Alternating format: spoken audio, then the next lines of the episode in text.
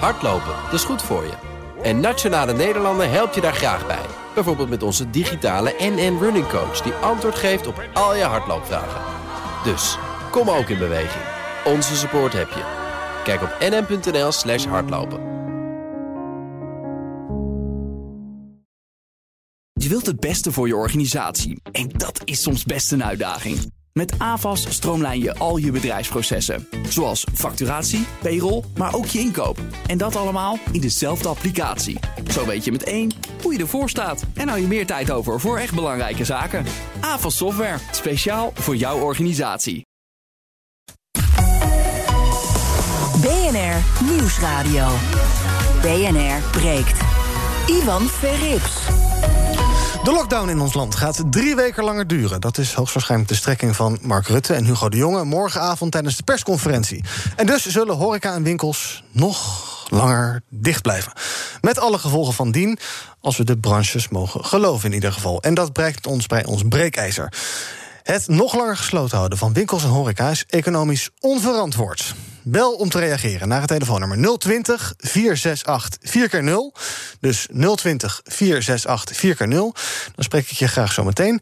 Ik heb natuurlijk ook mijn panel vandaag weer. Vandaag met Pieter Lossi, oud-voorzitter van het Landelijk Actiecomité Scholieren. Die is nu beleidsadviseur bij de VO-raad. Goedemorgen. Goedemorgen. Kan ik dan zeggen, kinderen worden groot? Want dat je van de scholieren naar de VO-raad gaat? Zoiets, ja. ja. precies. En Jurjen van den Berg, die is van progressief campagnebureau De Goede Zaak. Goedemorgen. Goedemorgen. En tot slot is nu ook bij ons Luc Overhof. Die is directeur van Horeca Advies Zuid, gevestigd te Maastricht. Uh, welkom, Luc. Goedemorgen. En ons breekijzer dus. Het nog langer gesloten houden van winkels en horeca is economisch onverantwoord. Reageer nu door te bellen naar 020 468 4x0. Het nog langer gesloten houden van winkels en horeca is economisch onverantwoord. Luc, wil jij eens aftrappen met een reactie op die stelling? Het is in elk geval rampzalig als de horeca en ook de tuinhandel nog langer dicht moeten blijven dan ze nu al dicht zijn.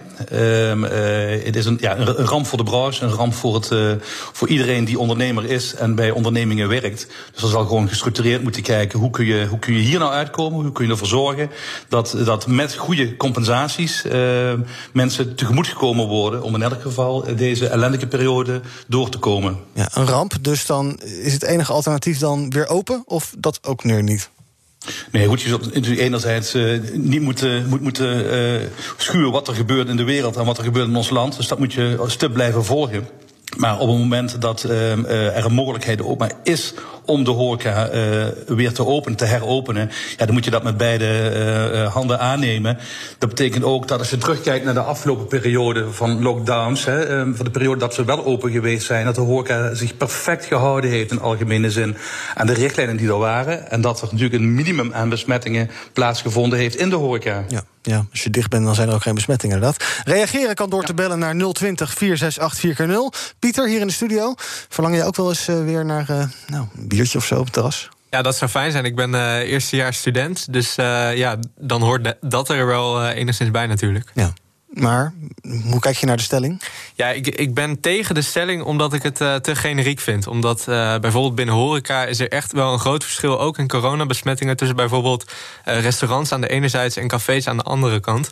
Ik ben het er wel heel erg mee eens dat als je deze situatie... zo voor de horeca verder zou verlengen... dat er dan wel echt compensatiemaatregelen moeten komen. Enerzijds voor de ondernemers zelf, maar anderzijds voor al die jongeren uh, die ook werkzaam zijn in de horeca, uh, die een nul urencontract hebben en gewoon eigenlijk vergeten worden in alle compensatiemaatregelen die nu uh, getroffen worden. Zometeen ga ik naar Rogier, die wil reageren. Jij kunt ook reageren. Bel nu 020 468 4x0.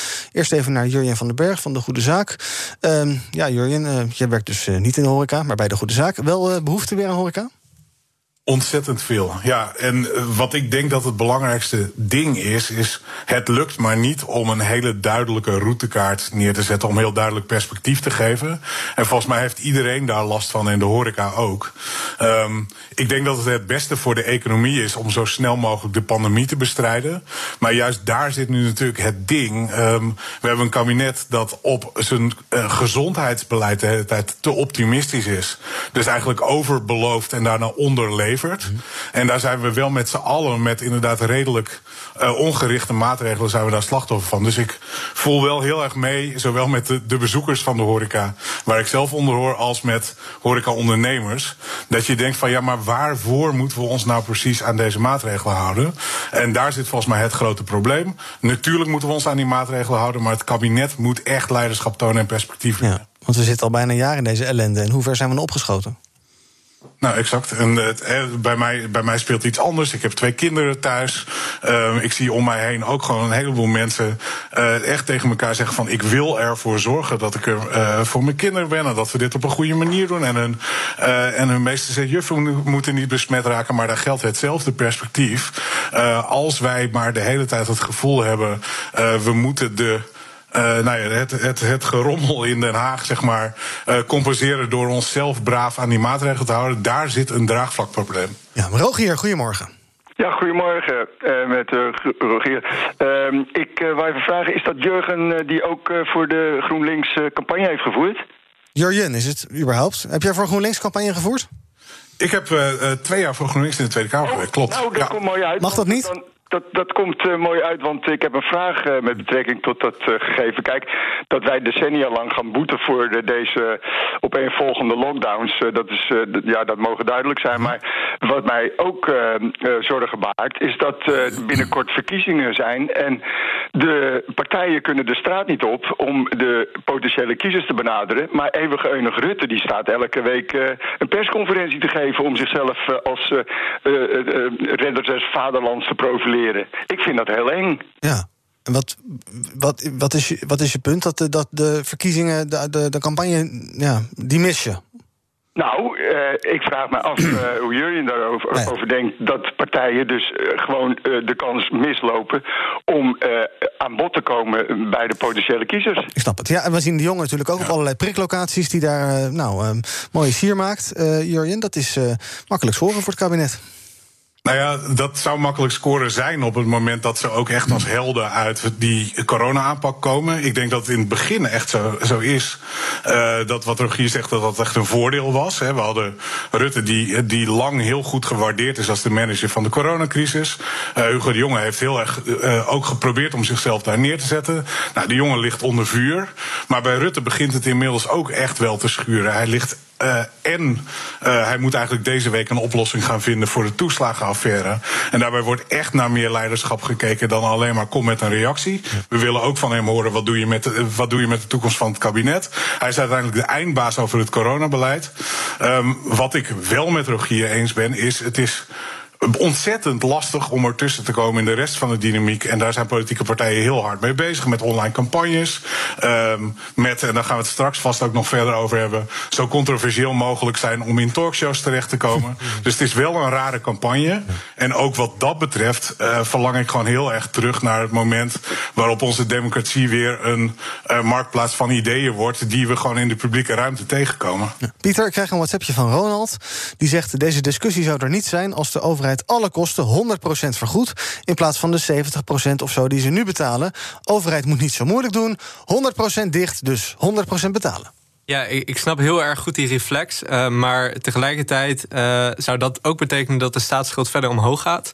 Uh, dat dat uitgespreid en betaald zou moeten worden door jonge en toekomstige generaties. En dat, ja, uh, daar komt het op neer. En dat uh, over het algemeen die jonge en toekomstige generaties juist degene zijn die in het uh, politieke speelveld nu niet de meest dominante rol hebben. dus ik zou daar erg voorzichtig mee zijn. Dus wat zou, maar nu inderdaad 70% vergoed zoiets. Ja, maar dat is dan toch ook, daar, kan je, daar help je die bedrijven net niet genoeg mee misschien. Dus nee. ja, hoe ver moet je dan wel gaan? Wat, ja. Ja, dus, dus dat is een duivels dilemma. Volgens ja. mij is het uh, uh, belangrijkste punt wat, wat Jurjen ook aangeeft... dat er uh, perspectief moet komen. En dat we niet nu heel kortzichtig, nu er weer een volgende variant van het virus is... alleen maar kijken naar, oké, okay, wat moeten we nu weer doen... en, en, en hoe gaan we ervoor zorgen dat het draagvlak behouden blijft. ik bedoel, de kans bestaat best wel dat er nog een nieuwe mutatie aankomt... dat er met de opkomst van allemaal zoonozen nog een nieuwe pandemie aankomt... En, en hoe gaan we daar dan op reageren? Dus we kunnen nu niet alles uit de kast pakken uh, om nu uh, iedereen zo tevreden mogelijk te maken. Maar het is juist van belang dat we naar die toekomst gaan kijken en daarop gaan anticiperen. Ik praat ook nog verder met Luc Overhof, die is van Horeca Advies Zuid. Maar eerst even de mensen die gebeld hebben, dat kan je ook nog doen. 020 468 4 keer 0 Reageer op ons breekijzer. Het nog langer gesloten houden van winkels en horeca is economisch onverantwoord. Edgar Jorissen, goedemorgen. Edgar? Goedemiddag. Zeg het maar. Hallo? Hoi. Ja, ik ben momenteel mobiel, dus ik hoop dat u mij goed kunt verstaan. Uh, kijk, ik heb nogal wat familie en kennissen die zitten in de retail, in dit geval met, uh, met kledingzaken. En ik stel mezelf eigenlijk de vraag waarom het niet mogelijk is dat deze mensen ook niet gewoon hun winkel open kunnen houden op basis van afspraak. Ik heb zelf een zaak, ik kan overal op afspraken in Nederland, dus ik kom ook gewoon overal. Waarom zou dat met een winkel niet kunnen? En dan bedoel je afspraken, bedoel je dat mensen een tijdstip inplannen waarop ze langskomen en dan uh, hun, hun, hun, inkopen doen? Ja en, dat je daardoor, ja, en dat je daardoor gewoon uiteraard, net zoals afspraken die ik maak met klanten van mij, ja. dat ik de enige ben, of een van de weinigen ben op dat moment die in de winkel uh, aanwezig is.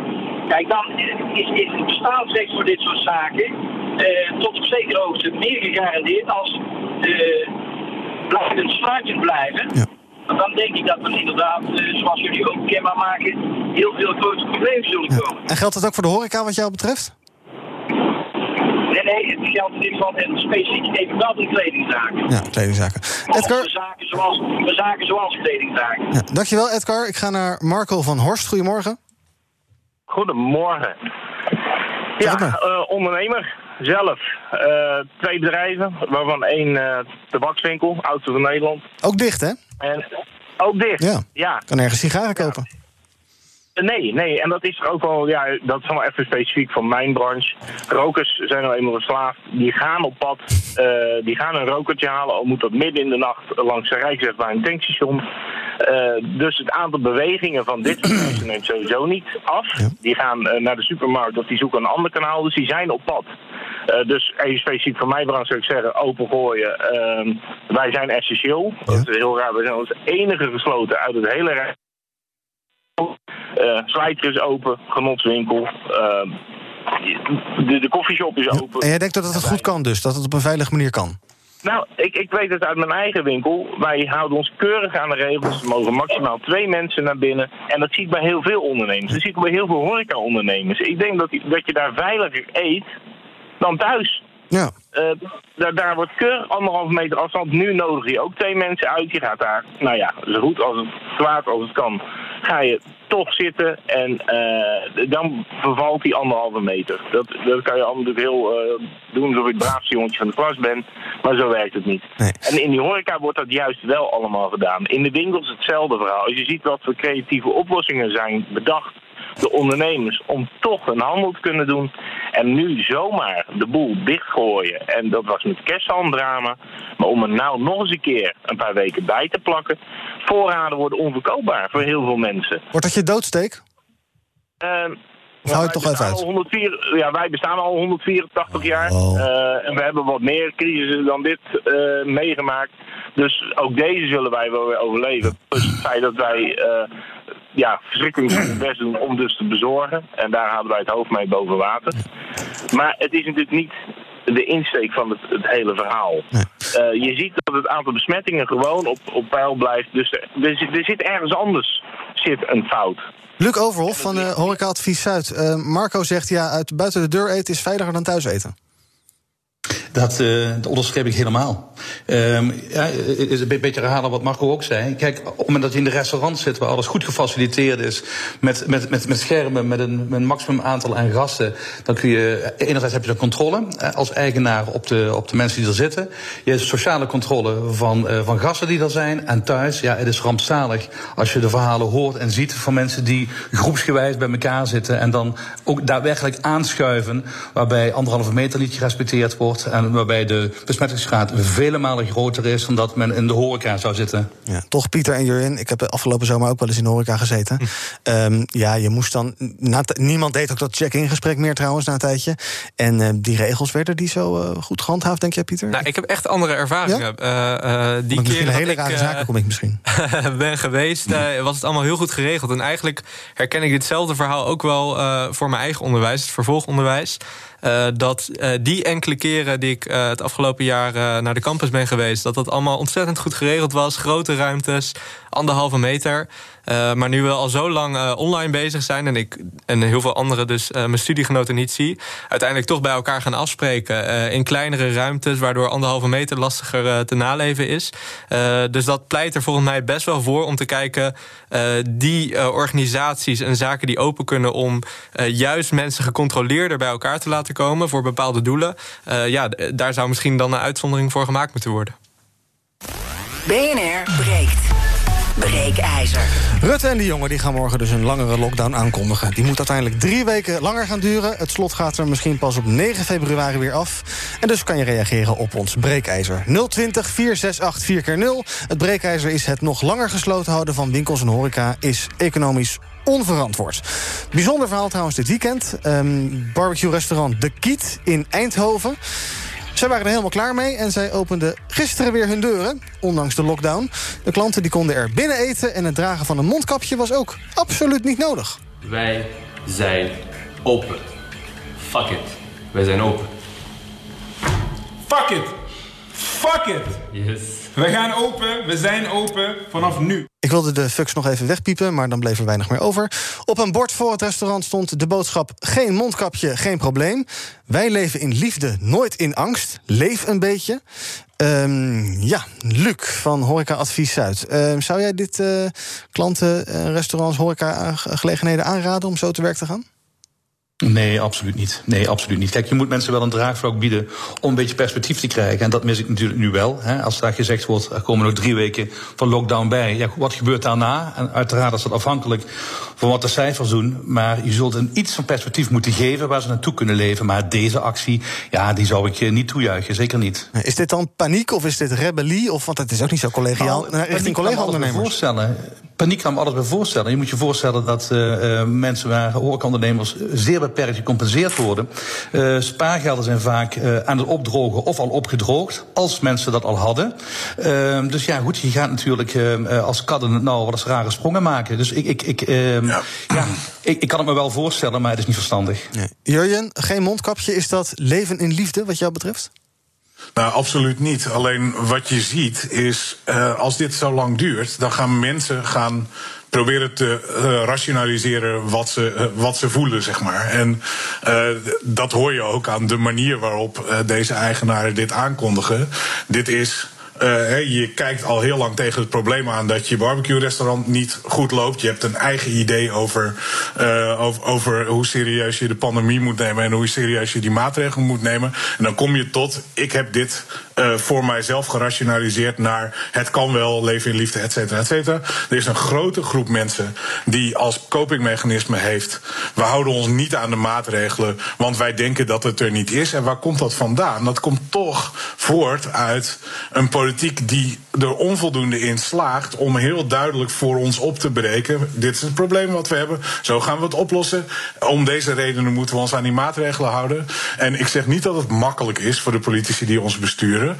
Maar wat er gebeurt en wat het effect is van de manier waarop uh, Rutte en uh, de jongen deze pandemie aanpakken, is dat we elkaar nu de maat gaan nemen en uh, dit soort dingen op elkaar loslaten. En dat vind ik wel erg zorgwekkend. En hoe langer dit duurt en hoe langer dat perspectief uitblijft, hoe extremer dat wordt. Reageer op ons breekijzer. Het nog langer gesloten houden van winkels en horeca is economisch onverantwoord. Bel naar 020 468 4x0. Dat heeft Ton Kelders gedaan. Goedemorgen. Ton? Goeiedag. Ondernemer, hè? Ja, ondernemer. Wij hebben twee winkels in de regio Utrecht. En uh, dit is, uh, dit is een desastreuze uh, nieuwe lockdown. wij kunnen daarna ook niet meer open. Dat heeft geen zin. De, de, de voorwaarden en de subsidies en de toeslagen die zijn nagenoeg niet heel. En eh, daarmee eh, komen we op het feit dat wij eh, net zo goed gesloten kunnen blijven, oftewel failliet gaan. In welke sector zit je? In de kleding. En eh, ik wil daarin ook toevoegen dat we hebben natuurlijk een grondwet, artikel 1 eh, zegt we hebben gelijke rechten. Nou, je ziet nu in de winkelcentra dat dat absoluut niet het geval is. Dat de supermarkten totaal alle regels eh, met voeten betreden. Als je kijkt bij de servicebalie, ofwel sigarettencounter, daar staan af en toe 20 mensen in de rij. Met oud en nieuw stonden er wel 30 mensen in de rij voor een staatsloten en een sigaretten. Ten opzichte van de ACO Bruna is dat natuurlijk zeer, zeer ongelijk en in strijd met de grondwet. Daarnaast is het zo, wij hebben kledingwinkels. Wij hebben, wij hebben normaal gesproken twee, drie klanten tegelijk op 200 vierkante meter. We hebben er 10, 15 op een dag. Wij zorgen absoluut niet voor die besmetting. Nee, en toch moet je dicht. En toch moeten wij dicht. Terwijl de, als je, en, en dat ziet iedereen om zich heen, dat je bij Albert Heijn en de Kruidvat nauwelijks kan lopen. Ja. Dit is ongelijkheid en in strijd met de wet. Wat zou je dan zeggen, Ton? Want uh, uit cijfers van, van het RIVM blijkt ook, en zij zeggen ook van ja, die lockdown, de overtuigende effecten daarvan, die lijken uit te blijven. Dus dan is de vraag: werkt zo'n lockdown eigenlijk wel? Zou je zeggen dat moeten we dan maar helemaal opheffen, of moeten we op een slimmere Nee, maar- manier gaan winkelen? Nee, maar in beginsel klopt het al helemaal niet. De, we, we hebben in 1, 2 weken hebben we een, een testmiddel uitgevonden die gebaseerd is op een griep van vorig jaar. Er zijn nu tienduizenden mensen getest die ooit een griepje gehad hebben, die ooit ver- verkouden geweest zijn. En die worden dan als besmet betiteld. Het is een leugen. Over de PCR-test. Die mensen zijn niet besmet met corona. Tienduizenden mensen zijn twee dagen thuis geweest omdat ze zogenaamd corona hadden. En die zijn nauwelijks misselijk geweest. Die zijn niet opgenomen in het Nee, maar ik snap dat jij zegt het systeem klopt sowieso niet. Maar ehm, eh, wat, wat jou betreft dus opheffen die lockdown. Absoluut, ja, absoluut. En wij gaan ook open. Dus Oh, wanneer? Dat in het NO... Wij gaan de 20ste open. Oké, sowieso. Hoe dan ook. Met mij vele anderen. Oké. En dan ben je niet bang voor eh, boetes en boa's en handhaving en dat soort zaken? Jawel, ik, ben, eh, ik heb een interview gegeven in, eh, in, eh, in het NOS-journaal, in, op RTV Utrecht. En, En BNR? op. Ja? En, en, daar en daar, daar volgend had ik de volgende dag twee boa's voor de Forza-winkel. En die dachten dat ik al meteen open ging. Daarnaast kreeg ik een dreigement van de gemeente dat als ik open ga, dat we binnen no time met een politiemacht dichtgespijkerd worden. En dat waarschijnlijk de straf wordt dat ik na de lockdown ook niet meer open mag. Nou, neem me niet kwalijk, maar dit, dit zijn praktijken die zijn sinds de oorlog niet meer geweest.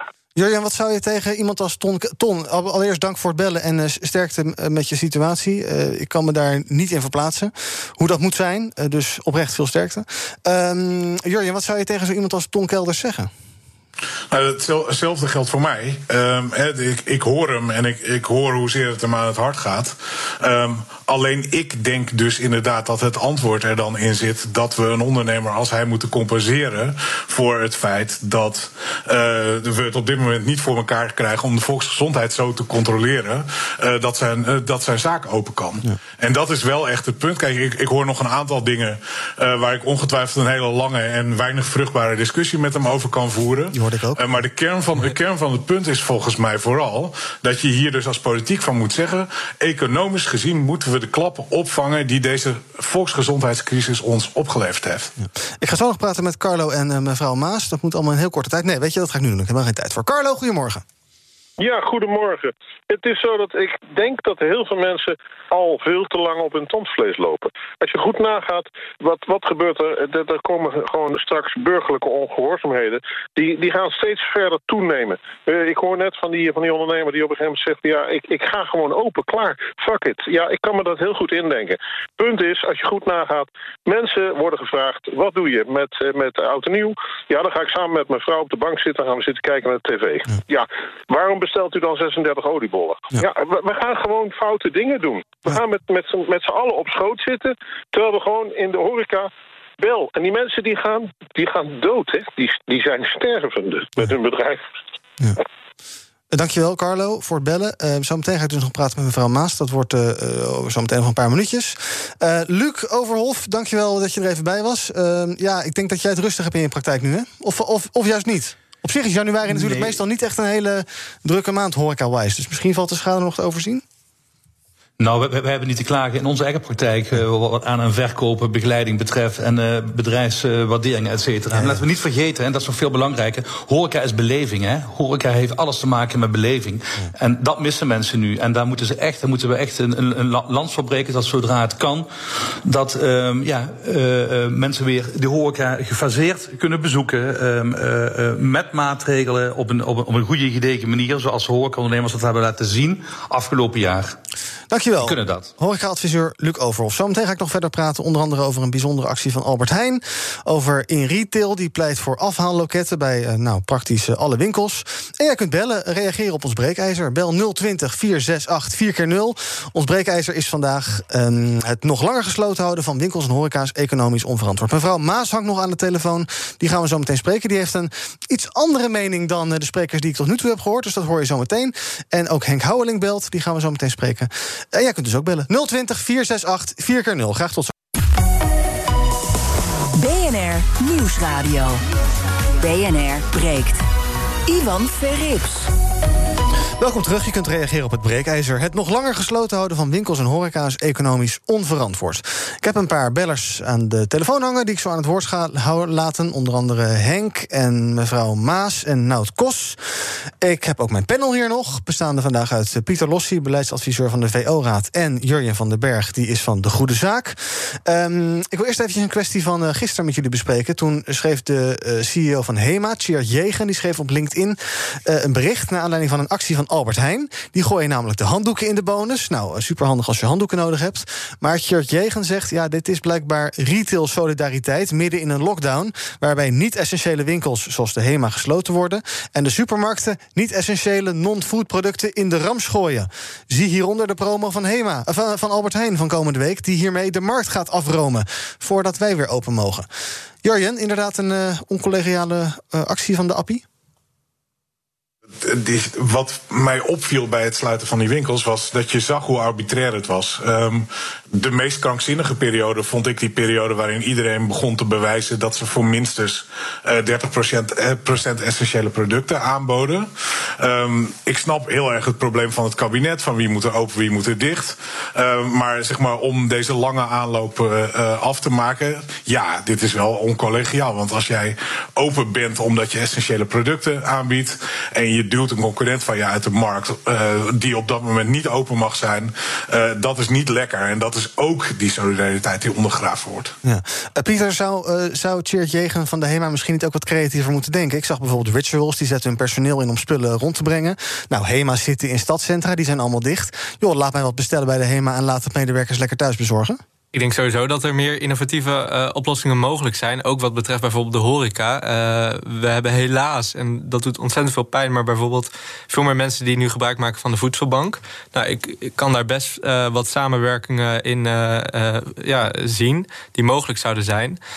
Tegelijkertijd vind ik wel, we zagen natuurlijk ook al eerder met die steunpakketten... dat ja, een aantal grote bedrijven, het groot kapitaal... misbruik maakten van hun machtige positie.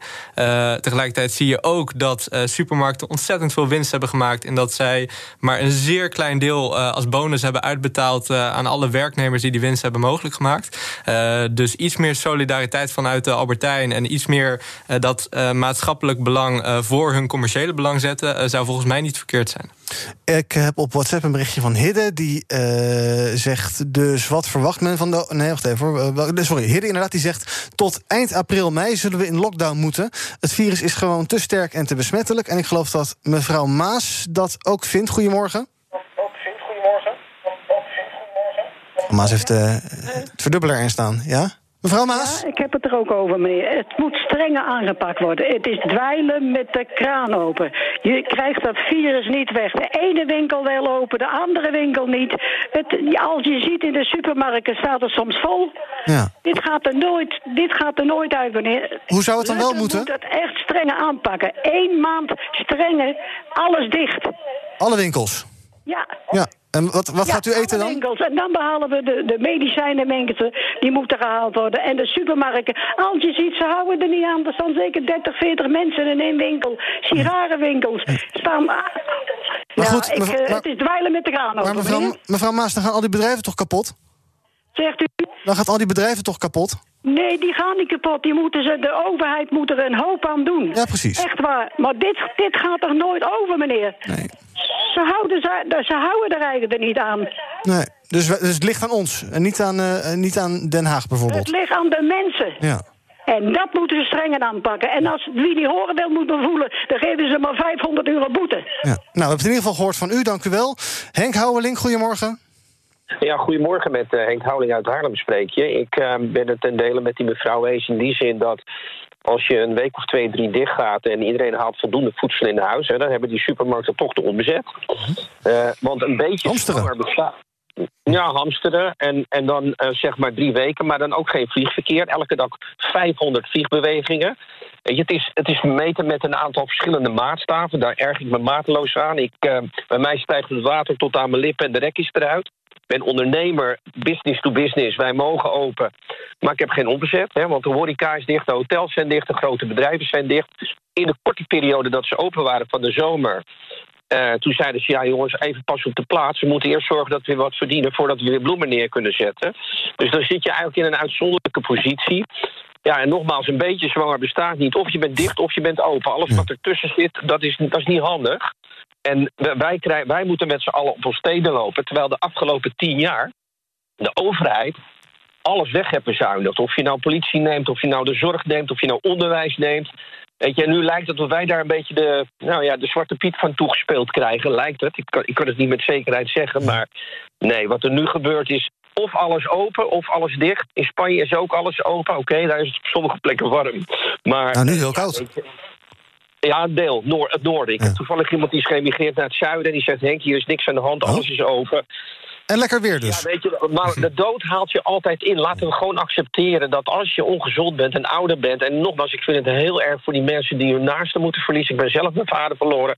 En dat is naar, maar het hoort bij het leven. Laten we nou gewoon ook accepteren dat dit soort dingen... ook met de gewone griep...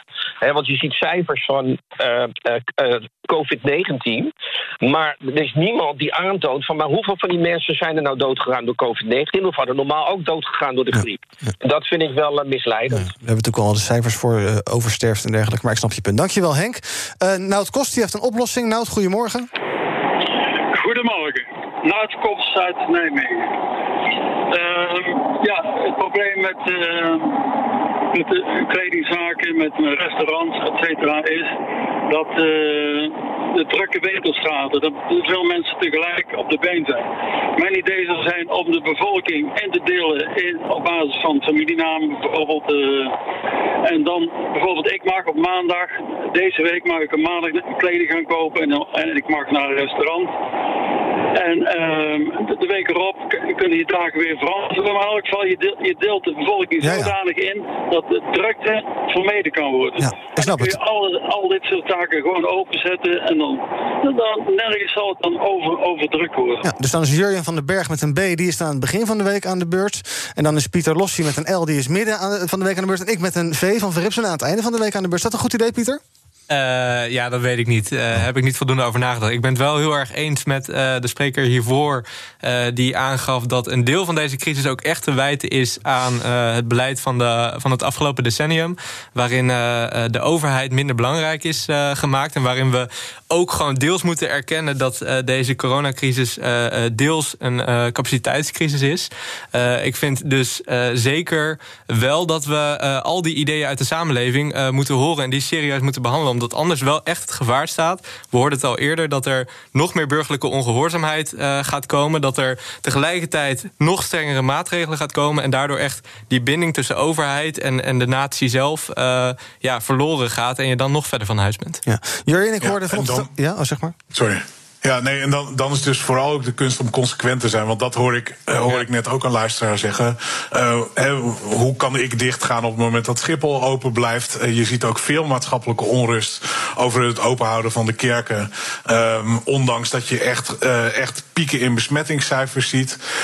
Ik snap dat consequent zijn voor verschillende mensen iets verschillends betekent. Maar er zijn een aantal van die fundamentele punten waarvan je denkt van maar wacht eens even, waarom kunnen we dat niet aanpakken? Nog even los van inderdaad dat je de gezondheidszorg nog op allerlei manieren vorm kunt geven. Ook het echt trekken van één streep.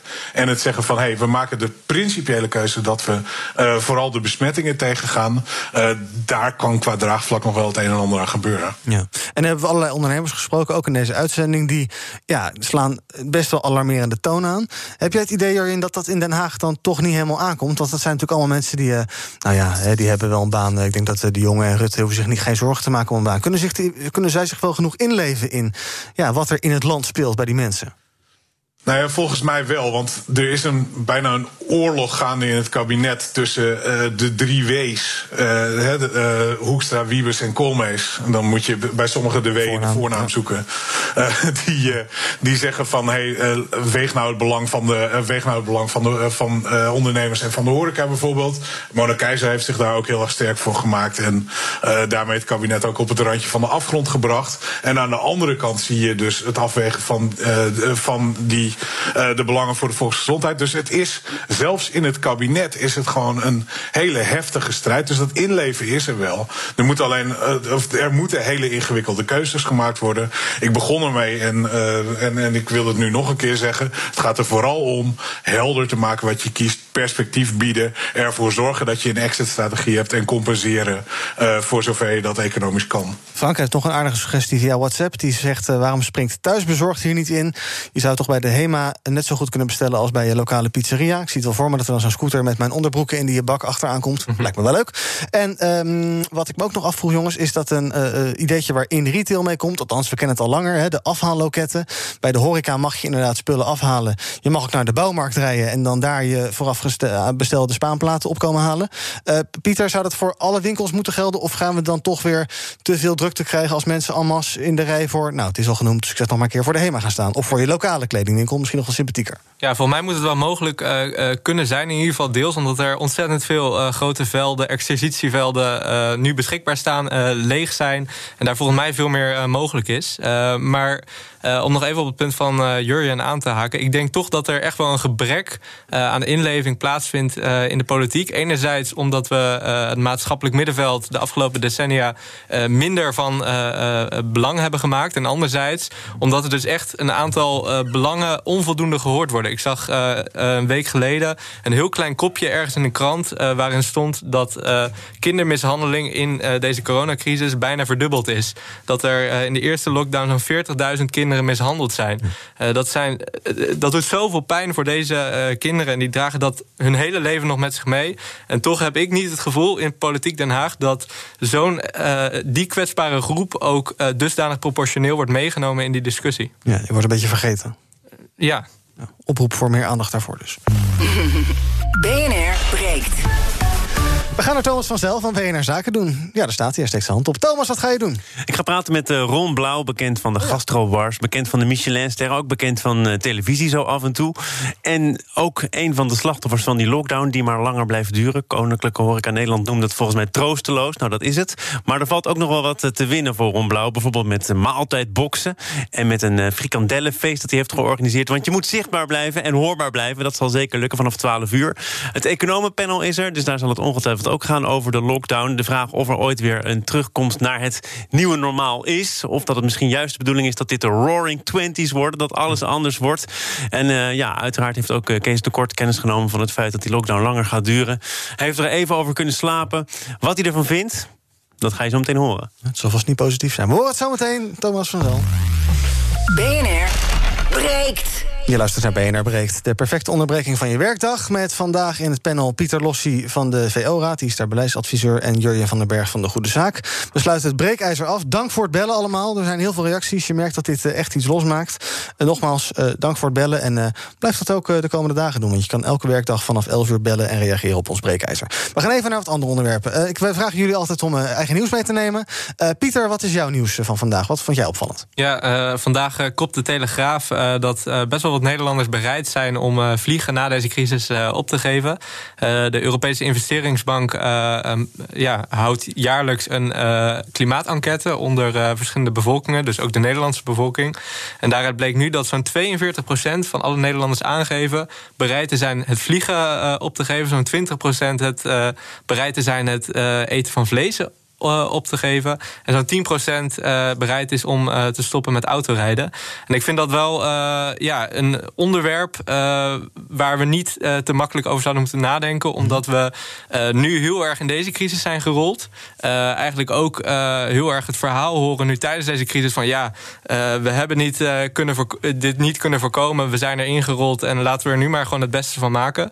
maar er is wel dus een andere crisis, namelijk de klimaatcrisis, waar we echt vandaag de dag iets aan kunnen doen. En volgens mij heeft de coronacrisis wel een aantal uh, uh, mogelijkheden geopend en uh, nieuwe dingen laten zien die we volgens mij heel erg zouden moeten doortrekken om die andere crisis aan te pakken. En gebeurt dat voor mijn gevoel nu nog te weinig. Maar vind jij die cijfers uit het onderzoek dan bemoedigend? Ja, wel redelijk. Als 42 uh, procent aangeeft uh, te stoppen met uh, vliegen... terwijl ja. sommige mensen echt ja, vliegen bijna als een, als een mensenrecht zijn mm -hmm. gaan zien... vind ik dat aardig bemoedigend. Ja. Jurjen, wat denk je? Het is natuurlijk makkelijk om dat te zeggen in een enquête. Maar ja, dan ga je binnenkort, als je weer kan vliegen, toch weer kijken. En dan ga je voor 30 euro op en neer naar Barcelona. Of je gaat acht keer zo lang voor 12 keer zoveel geld met de trein naar Barcelona. Ja, dan is de keuze voor veel mensen toch snel gemaakt. Ja, maar daar zit ook de kern van de oplossing, denk ik, Ivan. Dat je, uh, ik, ben het, ben, of ik las gisteren uh, op de site van de Volkskrant een column van, uh, van, von, van Herman van der Dunk. Nee, wacht, von der Dunk junior, hoe heet hij van zijn voornaam? Thomas. Um, en die zei. Um, dat gevoel van frustratie wat we nu voelen bij het aanpakken van de coronacrisis, namelijk dat uh, het kabinet het maar niet een stap voor lijkt te zijn, datzelfde gevoel van frustratie dreigen we te krijgen bij de klimaatcrisis. En ik denk dat Pieter met dit nieuws echt een heel interessant uh, ding raakt, namelijk de bereidheid onder een groot deel van de bevolking is er om door de politiek meegenomen te ja. worden in oplossingen voor die klimaatcrisis. Precies. Nu wel vooruitkijken, nu dat wel met vertrouwen doen. Uh, en dat is denk ik wat dit nieuws. Ze moeten verleid worden daartoe. Ja, verleid, gestimuleerd. Uh, en op punten ook gewoon echt afkicken. Ik bedoel, dat, dat vliegticket van drie tientjes, dat kon helemaal niet. Uh, dan wordt er dus ergens anders wordt er, wordt er schade, uh, schade berokkend. En dat is de klimaatschade. Als je die monetair zou moeten compenseren, dan wordt dat, wordt dat vliegticket veel duurder.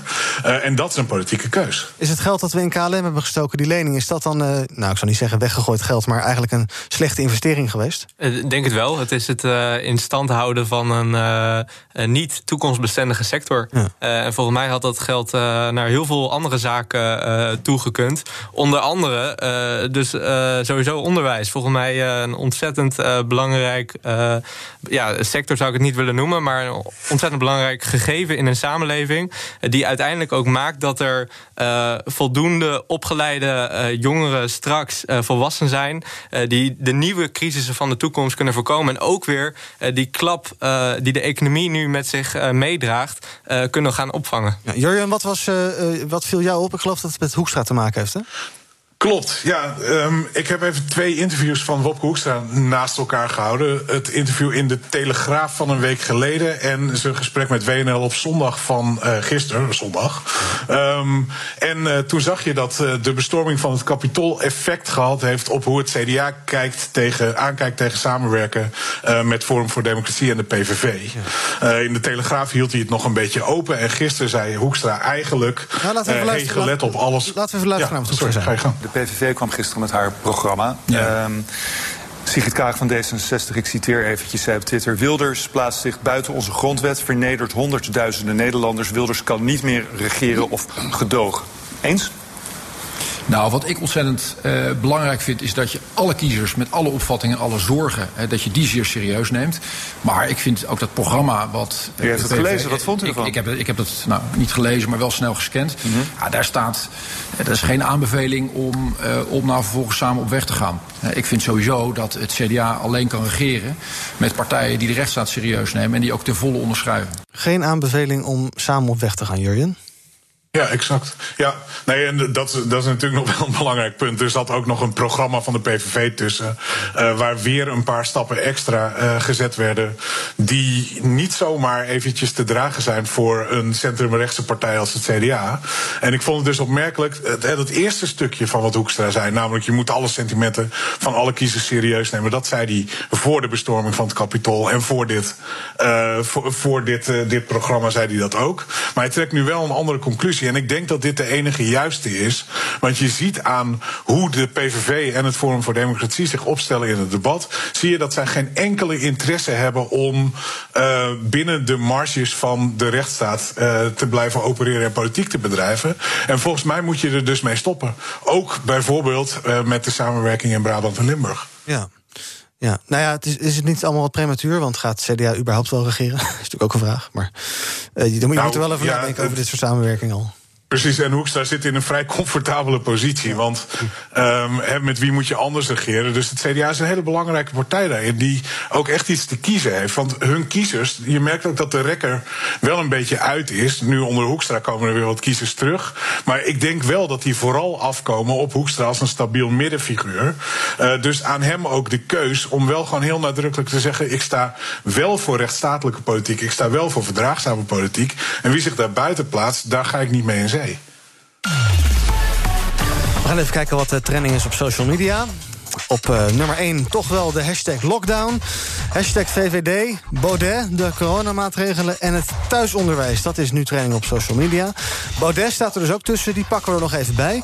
Uh, gisteren opnieuw een uh, verhit debat in Op 1. Um, überhaupt een veelbesproken uitzending. Ook door de uitingen van onze collega Harm Edens... die daar allerlei non-verbale signalen achter Baudet aan het geven was. Um, Baudet zei dat hij het hypocriet vond dat Trump van Twitter verbannen is. En dat de vraag nu rest... ja, is het niet merkwaardig dat grote techbedrijven bepalen wat er wel en niet gezegd mag worden. En Baudet die wil een anticensuurwet. Ik wil een anticensuurwet. En dat hebben we ook uitgewerkt. Dat gaan we ook als we voldoende zetels krijgen in 17 maart gaan we dat ook invoeren. Ik wil dat de staat gaat beschermen ja. dat deze zeg maar, juridisch gezien private ruimte, maar feitelijk publieke ruimte, openbare ruimte, gewoon openbaar blijft. En dat oh, doen we al met heel veel andere dingen. Publicatieplicht een... hebt van de mening van Thierry Baudet. Dus ja, sorry Twitter, maar, nee, maar ja, je, moet, je mag je het moet, niet kijk, censureren. Dus uh, je moet het plaatsen als bedrijf. Als een discotheek of een winkel iemand weigert vanwege religieuze afkomst of huidskleur, dan kan nee, diegene... om opruimen tot haat binnen je disco. Daar, nee, wacht even. Dus als, een, als een, een, een, een winkel of een discotheek iemand weigert wegens huidskleur of, of religie, dan kan diegene zeggen: ik word Mhm. Gediscrimineerd. Dat soort regels zou je eigenlijk ook op publieke. Uh, ja, publieke fora, wil die denk ik zeggen, uh, moeten hebben. Uh, Pieter, um, een anti-censuurwet. Is dat een goed idee? Dat inderdaad de sociale media niemand meer mag weigeren, wat je ook zegt? Nee, ik denk dat dat geen goed, uh, goed idee is. Uh, ook om uh, dat heel erg extremisme niet volgens mij een goede bron is voor een fijne toekomst. Tegelijkertijd denk ik wel dat hij een goed punt maakt dat grote multinationals op het moment niet internationale legitimiteit hebben om uh, heel erg bijvoorbeeld uh, publieke debatten uh, te kunnen sturen en te bepalen. ze hebben niet die democratische legitimiteit.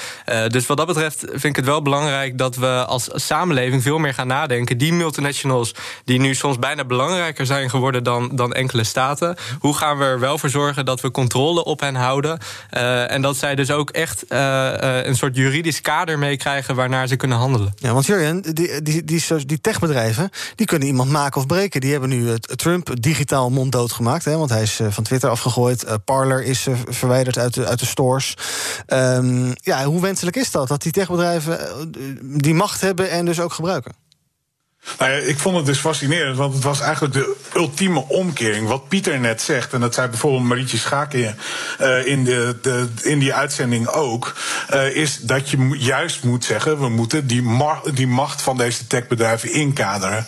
En wat Baudet hier beweert, is, het lijkt er een beetje op dat hij de macht van die techbedrijven wil inkaderen, maar wat hij eigenlijk wil doen, is alle grenzen op het aanzetten tot haat en het verspreiden van desinformatie uh, zoveel mogelijk, zoveel mogelijk mogelijk afbreken. En ik snap dat een uh, rechtspopulistische uh, uh, politicus dat die dat wil. Maar we hebben juist op allerlei plaatsen hebben we de opdracht om dat te reguleren en ervoor te zorgen. En dat die social media bedrijven daar een problematische rol in spelen, dat vind ik wel. Maar dat doe je niet door te zeggen, laat ze dan maar ongefilterd alles doorgeven. Nee. En dat die sociale media Trump nu verwijderd hebben, misschien wel een beetje laat, hè? Het is wel makkelijk om ja, zo, uh, nadat je jarenlang daarvan geprofiteerd hebt... in de laatste weken te denken, nou, nu is het te veel. Want hij heeft al ja, zoveel ellende uit. Nee, oké, okay, maar, maar een, een markt is bijna, bijna bij uitstek... dat schreef bijvoorbeeld Joris Luijendijk ook... uh, niet immoreel, maar amoreel. Dus waarom verwijderen Facebook en Twitter nu Trump? Omdat het beter voor hun business is om te zeggen van oké, dit gaat te ver. En daar zit nou juist uh, het punt uh, waarom ik denk dat Pieter hier, hier een goed pleidooi houdt. Je moet ervoor zorgen dat het niet de wetten van het kliktivisme, van de, of van, van de kliks, van de markt, van de dynamiek van wat mensen, wat mensen groot maken, dat dat bepaalt waar de grenzen van ons debat liggen. Die moeten liggen op veel ethischer grenzen dan dat. Dank voor jullie bijdrage vandaag. Ook te vinden op Twitter. Dat is Pieter Lossi en VDB. Ik heb het net even opgezocht. Dit was BNR Breekt voor vandaag. Morgen ben ik er weer. Tot die tijd kan je ons volgen op de socials, op BNR, op Twitter, op BNR Nieuwsradio, op Instagram en natuurlijk via onze site bnr.nl. En nu weer aan het werk. En tijdens het werk luister je natuurlijk naar Zaken doen met Thomas van Zel. Hardlopen, dat is goed voor je. En Nationale Nederlanden helpt je daar graag bij. Bijvoorbeeld met onze digitale NN Running Coach... die antwoord geeft op al je hardloopvragen. Dus, kom ook in beweging. Onze support heb je. Kijk op nn.nl slash hardlopen.